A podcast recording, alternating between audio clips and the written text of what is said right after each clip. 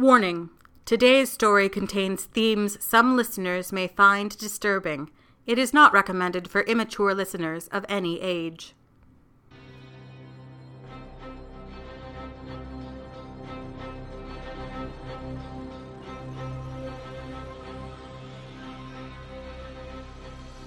Scar Stories by Vylar Kaftan. We're mixing punch when he asks us about scars.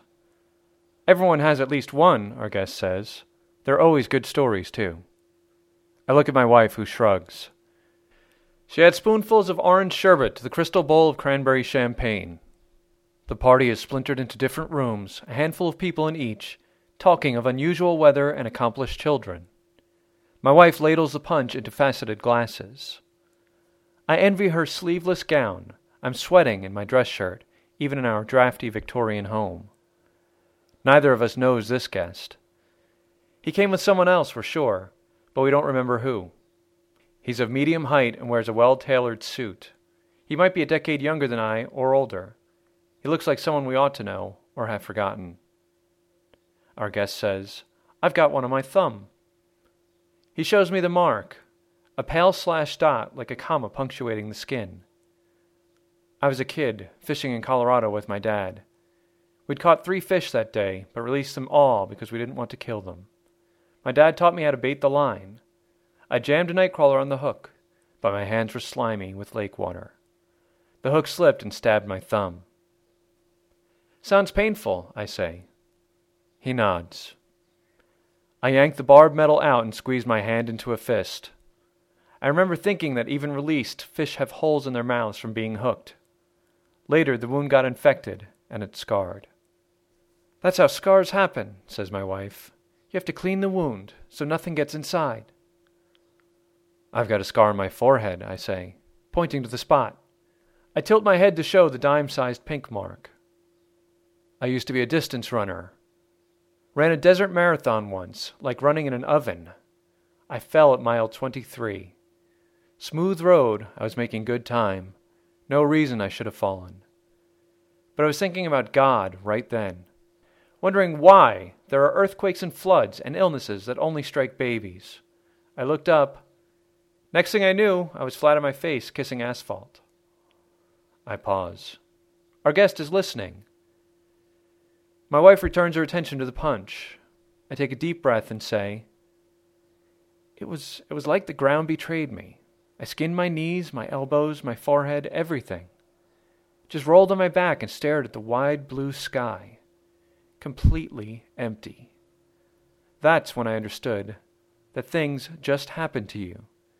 Nothing guides any of it. My arms and legs healed. My head didn't. My wife shoos the cat off the table. Our elderly neighbor and her adopted son walk in, looking for conversation. My wife gets two chairs. Our guest stands to the side. We're talking about scars. I tell the son as I hand him a glass of punch. Do you have any? He lifts his shirt and shows a white line across his ribs. Got it when I was a Marine, drinking in a bar. Some guy called me a faggot. That's from a knife fight? I ask. Nah, he says. That's the scar from the damn bridge railing. It caught me as I jumped into the Mississippi but I changed my mind halfway down. What I remember is that the water stank and the moment where I decided to live. The guy was right about me, see? But I didn't care anymore. What mattered was that I was falling, but I was still alive, God damn it! And soon I'd be on the shore, pounding my fists on the soil.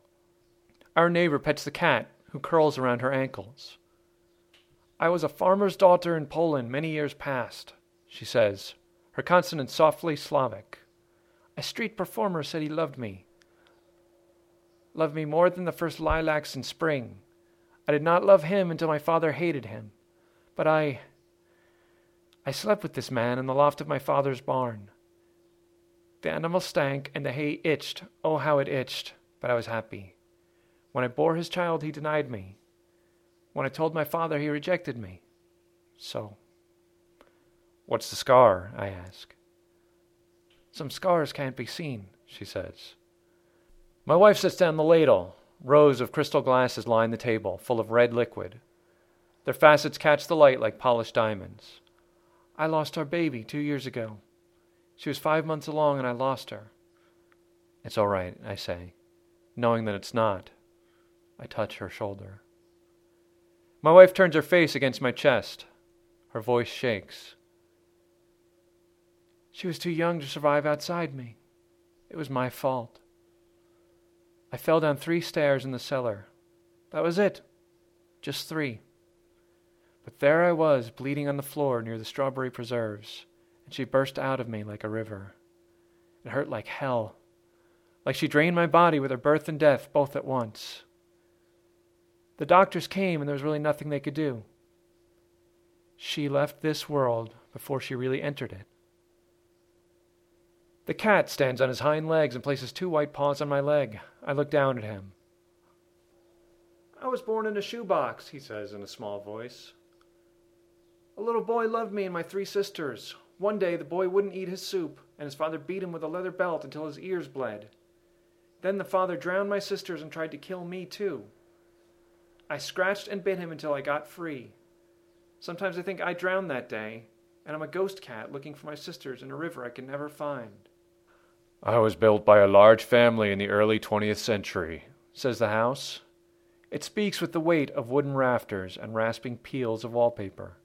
They hired a crew of immigrant Irish to build me. One man was digging a trench for the foundation.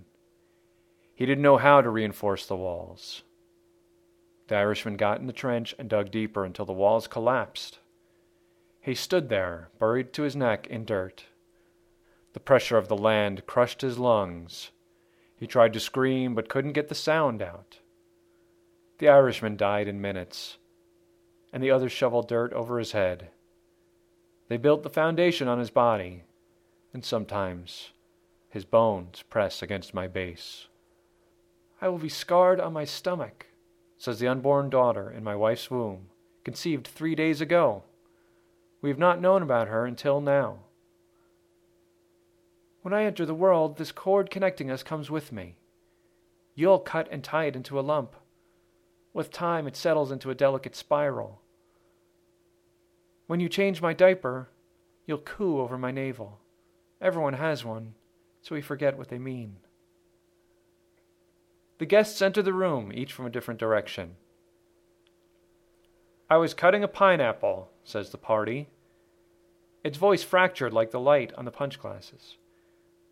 When I was struck by the car that was stuck in my bicycle spokes.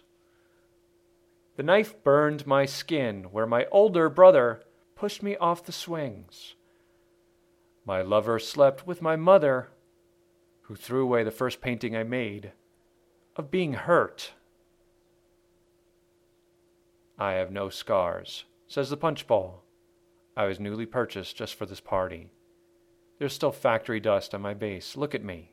Am I not beautiful, the way I catch the light? We throw the bowl to the ground. Light flashes in the crystals, it shatters on the floor. Red liquid splashes on each of us, tickling us with carbonation. We pick up the shards and cut each other, glass on skin, liquid with liquid, hoping to cut through the bone and beyond. We laugh like champagne. The wounds pink over and shine with freshly healed skin. A shadowed figure stands in the door, his lower body crushed to nothingness. Look, someone calls. The Irishman is here. We welcome him in and give him a glass of punch.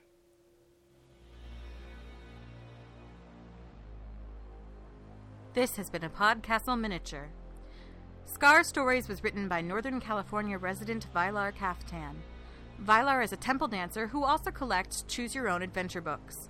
She blogs at vylarkaftan.net, and her LJ is vylar underscore kaftan. Scar Stories was first published in the collection Bandersnatch from Prime Books, 2007. It was read for us by Jack Mangan of the Deadpan Podcast at jackmangan.com. He's also the author of the science fiction book Spherical Tomi, a novel of despair, available exclusively at podiobooks.com. He'd like to encourage everyone to check out joemurphymemorialfund.org and donate. The money goes to Joe's surviving family, and what's left over goes to cancer research. Links mentioned in this outro can be found on our website. Visit us on the web at podcastle.org.